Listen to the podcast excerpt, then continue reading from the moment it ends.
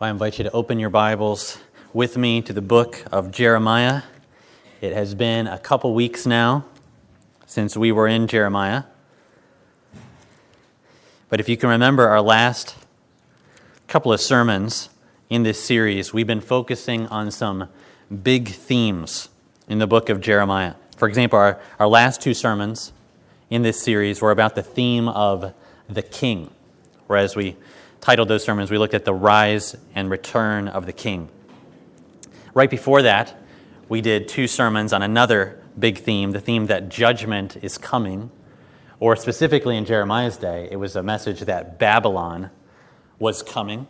And my plan today is to introduce us to a third major theme in Jeremiah, and that is the theme of idolatry, or as it says on the PowerPoint, the theme of idolatry as spiritual adultery. So this will be our focus for the next two Sundays, and this theme is basically everywhere in the book of Jeremiah. So I want to think back for a minute to those two studies that we did about judgment, or about how Babylon, this other nation, was coming to judge. At the end of those two sermons, I mentioned that there were some questions that I had left unanswered. One of those questions that we didn't answer at that time was the basic question of why. Why is God's fierce judgment falling on his own people?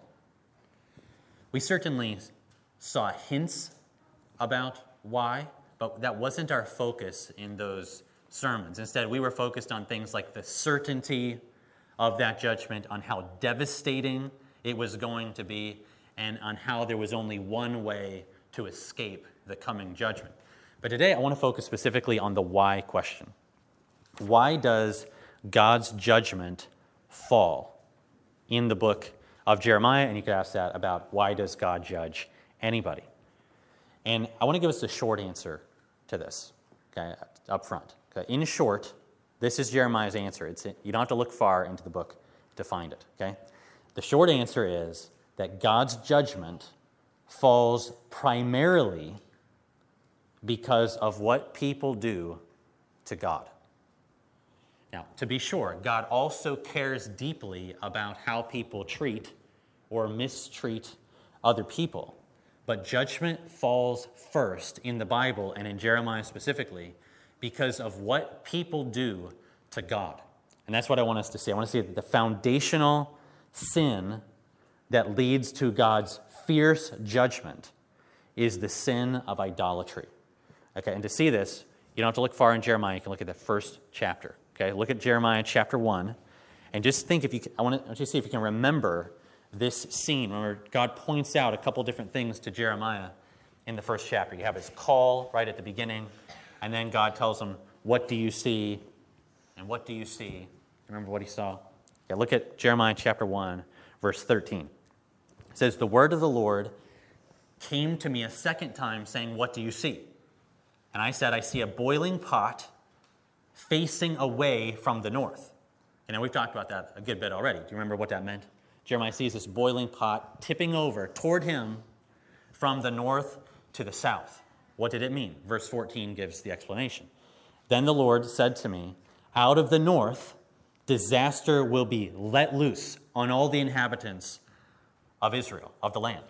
Early on in Jeremiah's life, he is told by God that judgment is definitely coming in his day. Out of the north, disaster will be let loose on all the people. But our key question today is why? Why would God do that to his own people? And God's short answer is in verse 16. So look at verse 16. God says, "And I will declare my judgments against them for all their evil in forsaking me. They have made offerings to other gods and worshipped the works of their own hands." And then the text moves on. That is the short answer in Jeremiah to why God's going to do what he's going to do. Why does God judge Israel or anyone else? God's judgment falls primarily because of what people do to God. And this, of course, fits with what we might know about other parts of the Bible. I could think of like the Ten Commandments as a good example of this. What are the first couple commands in the Ten Commandments in Exodus chapter 20? We find things like, first, you shall have no other gods before me. Second command, you shall not make for yourself a carved image, and you shall not bow down to them or serve them. See, God is creator and king. And because of that, God deserves and demands total allegiance from all people. So it shouldn't be surprising that in the opening words of Jeremiah, God explains his judgment like this. I will pronounce my judgments on my people because of their evil in forsaking me. They have made idols. Now, what happens in the rest of the book, I think, as you read through this really long book, what happens in the rest of the book is that short answer in chapter 1 is explained and developed and illustrated throughout the next 51 chapters. And today we're not going to look at the whole book on this. Instead, I want to get into the topic by looking at one of Jeremiah's longest sermons on a single topic. Okay? And it's on the topic of idolatry, and I think it's actually the first sermon he ever preached. Probably a young man, maybe a late teenager, early 20s, never having preached. I don't think anybody would have expected this. And he gets up and he preaches this message from Jeremiah chapter 2, verse 1, all the way into at least chapter 3, maybe even into chapter 4. So look at Jeremiah chapter 2, verse 1. Have your Bibles open. I want us to hear the word of the Lord, and we're going to walk right through what he preaches. Jeremiah 2, verse 1. The word of the Lord came to me, saying, Go and proclaim in the hearing of Jerusalem, thus says the Lord. Now, I don't think he's ever done that before at this point. God has spoken to him in chapter 1 a couple times, but now God says, go out there and proclaim this in the hearing of Jerusalem. What does God want him to say? And notice how Jeremiah will, when he speaks like God, like he says, I, me, my, but he's not talking about himself when he's delivering the word of the Lord. Okay, so look at this, Jeremiah chapter 2, verse 2, again. Go and proclaim in the hearing of Jerusalem, thus says the Lord, I remember the devotion of your youth, your love as a bride, how you followed me in the wilderness, in a land not sown. Israel was holy to the Lord, the first fruits of his harvest, and all who ate of it incurred guilt. Disaster came on them, declares the Lord. So the sermon begins by looking back. Looking back to what exactly? Back to the early days when God first redeemed his people. And how is Israel pictured in those early days? Israel's pictured as a bride. And what does God say that he remembers about those days? I remember the devotion of your youth, your love as a bride, how you followed me in the wilderness. God remembers their first love. And if we're thinking of the marriage picture, this was like the honeymoon phase, if you will. Israel loved God. God loved Israel. Israel was holy to the Lord. And what does verse 3 say? Anyone who messed with Israel, God brought disaster on them. God was a loving, faithful, protecting, and jealous, in a good way, husband to his bride. Now the sermon goes on, verse 4. Hear the word of the Lord, O house of Jacob, and all the clans of the house of Israel. Thus says the Lord, what wrong did your fathers find in me, that they went far from me and went after worthlessness and became worthless? They did not say, where is the Lord who brought us up out of the land of Egypt, who led us in the wilderness, in a land of deserts and pits, in a land of drought and deep darkness, in a land that none passes through, where no man dwells. And I brought you into a plentiful land to enjoy its fruits and its good things, but when you came in, you defiled my land, made my heritage an abomination. And the priests did not say, Where is the Lord? Those who handle the law did not know me. The shepherds transgressed against me. The prophets prophesied by Baal and went after things that do not profit. That is the story of Israel in the Old Testament. And can you hear how grieved God is over this? I mean, if you keep the picture of marriage in our minds, God asks questions like you might hear from an abandoned spouse.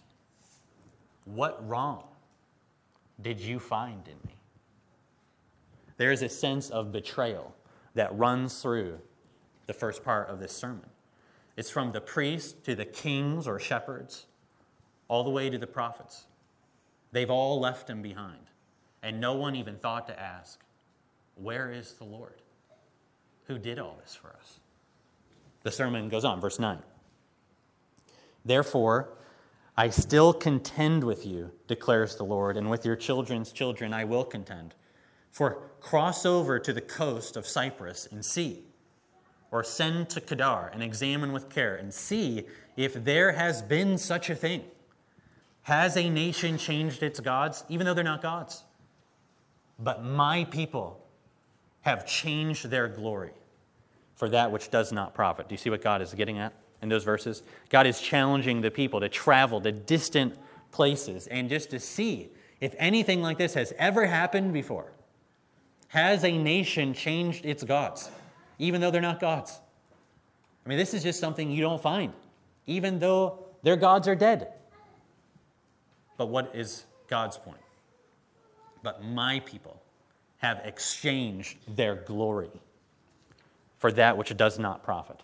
And this leads into perhaps the two most well-known verses of this sermon from Jeremiah. Jeremiah chapter 2, verses 12 and 13. Be appalled, O heavens, at this. Be shocked. Be utterly desolate, declares the Lord.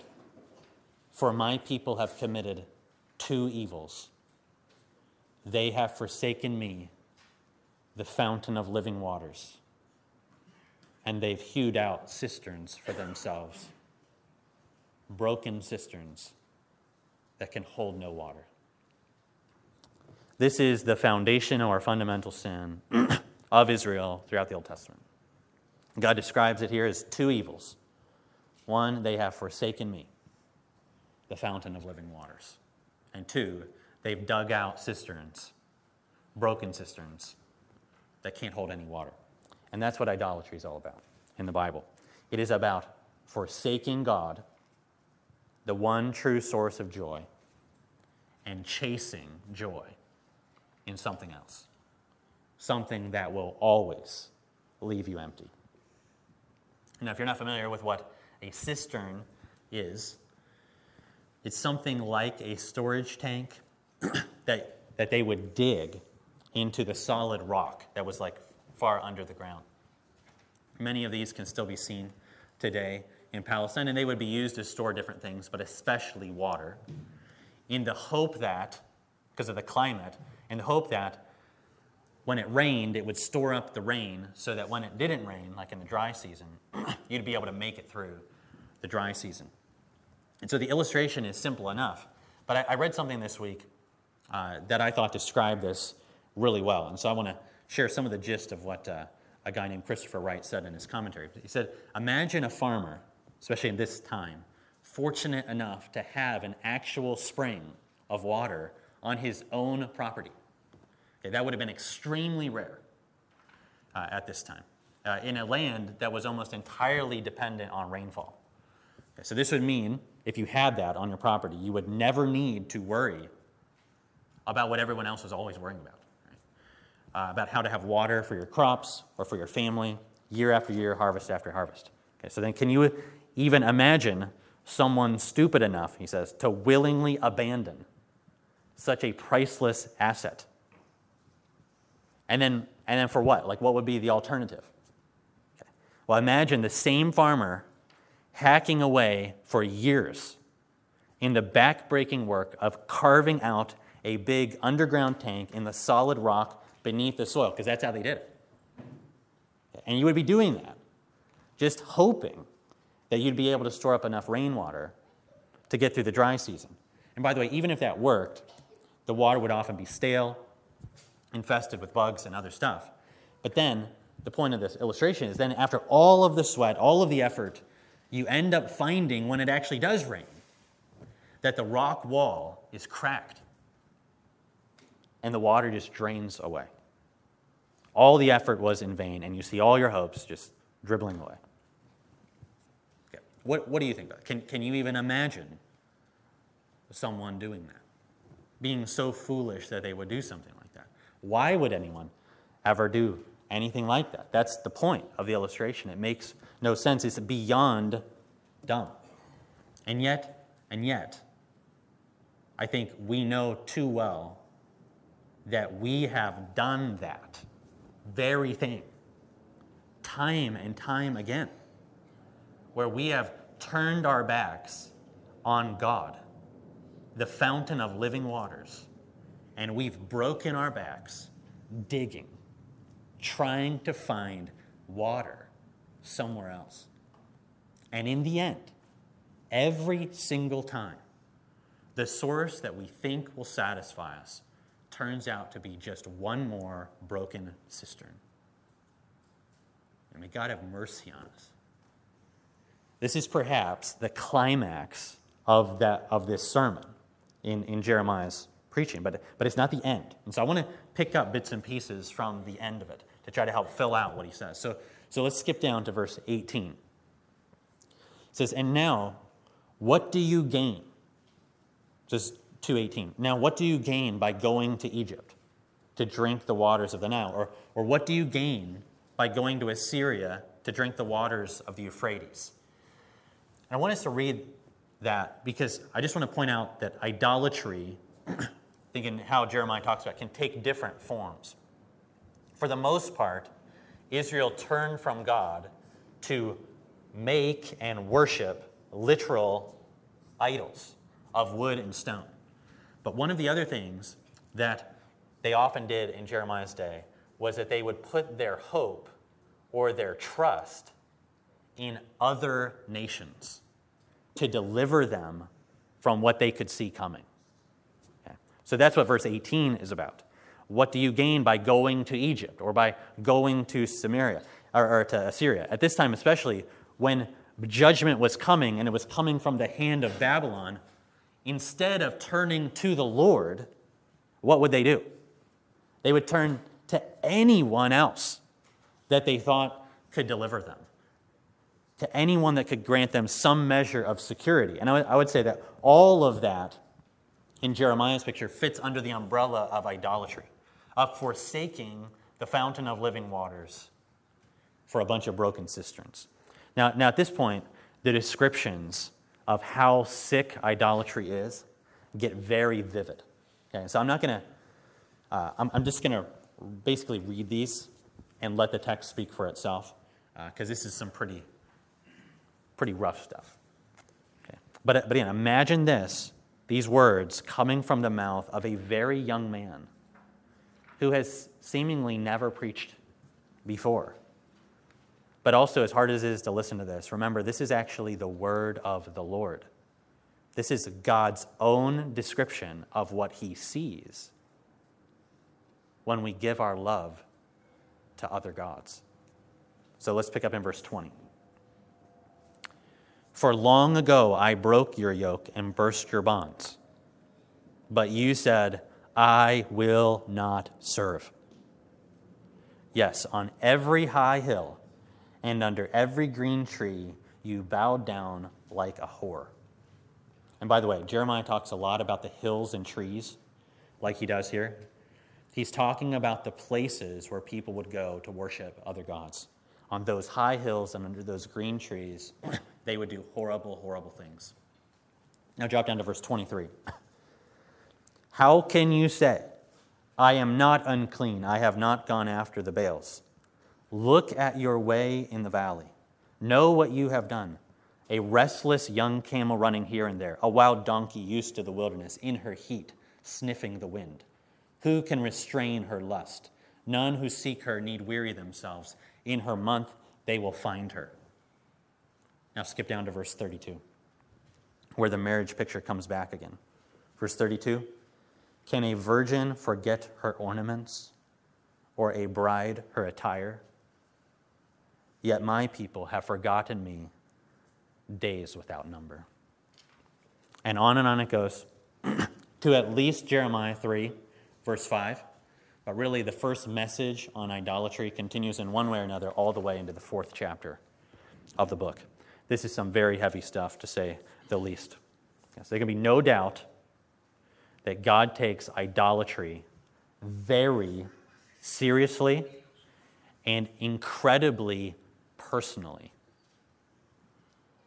And yet we've really only scratched the surface of what God says in just one book about idolatry. And so we're going to look at more of it throughout the next week or so. But we've already seen enough today to draw a few significant conclusions about idolatry and how it's presented throughout the book. So I want to, in 3 sentences, I want to summarize what we've seen about idolatry. And this is borne out throughout the rest of the book. Okay, 1, idolatry is the first and greatest cause of the judgment of God. Again, God cares a lot about what we do to each other. But judgment falls first because of what people do to God. The foundational sin of human beings that leads to God's fierce judgment is the sin of idolatry. God is the creator of every human being. He is the king of the nations. And so God deserves and demands total allegiance from all people. And so in Jeremiah, and when you look throughout the story of the Bible, when we refuse to honor God as God, it is treason. Idolatry is not an oopsie in the Bible. It is always heinous rebellion against God. It is the first and greatest cause of the judgment of God. 2, idolatry is exchanging God for emptiness. Throughout Jeremiah, idolatry is presented as forsaking God or as forgetting God. So we think back, my people have committed 2 evils. They have forsaken me, the fountain of living waters, or that last verse. Can a virgin forget her ornaments or a bride her attire? Yet my people have forgotten me days without number. But idolatry is more than forsaking or forgetting God. It is also exchanging God for something else. It involves exchanging God for emptiness, vanity, for nothing. My people have committed 2 evils. They've forsaken me, the fountain of living waters, and they've dug out cisterns, broken cisterns that can't hold any water. Idolatry is always exchanging God for something else that leaves you empty. 3, idolatry throughout Jeremiah is spiritual adultery. God is pictured, not just in these opening verses, but throughout the book of Jeremiah as the faithful husband of his people, who has covenanted himself to his people, who loves them and wants to protect them, and who is jealous for them in a good way. But God's people are pictured throughout the book as an unfaithful bride. They are a covenant-breaking people, running here and there like wild animals, just trying to find something to satisfy them. That picture helps us to see why God takes idolatry so seriously. It helps us to see and feel the jealousy of God for the love of his bride. And I think when we bring it into our own lives, it ought to show us just how bad it is when we, even as blood-bought people of God, begin to give our love or our trust or our loyalty to another. Idolatry throughout Jeremiah is spiritual adultery. Now, after such a sobering message, I think we need to ask a question. Even though I think most people in Jeremiah's day didn't care to ask this question. They should have asked it. And that is the question, is there any hope? Is there any way back from idolatry? And to start with, I want to look at, I think, what is the answer to that in the sermon. And that would be in Jeremiah chapter 3, beginning in verse 12. So look at Jeremiah 3, verse 12. Go and proclaim these words toward the north and say, return, faithless Israel, declares the Lord. I will not look on you in anger, for I am merciful, declares the Lord. I will not be angry forever. Only acknowledge your guilt, that you rebelled against the Lord your God and scattered your favors among foreigners under every green tree, and that you have not obeyed my voice. So what's the answer? Is there any way back from idolatry? And I think the sermon would say, any hope of restoration begins with real, humble repentance. In Jeremiah's day and throughout the Old Testament, there was a lot of false repentance, where people would just say sad-sounding words when there was a bunch of trouble coming. But the way back to God, the path to hope, always comes through true repentance, true acknowledgement and ownership of guilt that we have rebelled and given our hearts to countless other gods. But I also want to point back to something else in the sermon that I think is interesting, because Jeremiah also talks about what will not take away guilt. And this is in a verse that I skipped over in Jeremiah chapter 2. I'm going to look back at chapter 2, verse 22, and I want you to think about this. Look at what God says in 2:22. Though you wash yourself with lye, which I think is like some detergent kind of thing, though you wash yourself with lye and use much soap, the stain of your guilt is still before me, declares the Lord. Now, what's the point of that? Washing yourself with whatever you've got is not enough. You can do all that you can do. You can scrub with as much soap as you've got. But the stain of your guilt runs deep, and it cannot be taken away, no matter what you use. Now, okay, so we think about that. That raises the question then, what can actually take away our guilty stains, stains that run deep? Now, in Jeremiah's day, what would have been a reasonable answer to that? So you can scrub and wash all you want, and it won't remove your guilty stains. And so then someone asks, well, what would? What would have been one reasonable answer? I might have said sacrifices. That would be what could. We would offer the sacrifices. And I think it's interesting that as you read Jeremiah, that many of the very same people who were regularly worshiping other gods under every tree and on every hill, they still would go to the temple and offer sacrifices. Now, one of the things that shows is how easy it is to go through the motions of worship, even when your heart is far from the Lord. But I wonder if we could ask those people why they did that. Like, why do you continue to offer sacrifices in the temple to the Lord when you spend your whole week committing spiritual adultery? Like, why do you do that? I wonder if many did that, at least in part, because they hoped that God would keep sparing them as long as they kept offering the sacrifices, in spite of the other stuff that they were doing. After all, wasn't it God's plan to cleanse their guilty stains through the blood of those innocent sacrifices? As terrible as it was in Israel, sacrifice was ingrained in their mind, and it was in a lot of other religions as well, but especially in Israel, this was part of their whole framework of worship. And so they continued to do it, even though their hearts were far from the Lord. Now, what does Jeremiah have to say about those sacrifices and whether they could take away those guilty stains?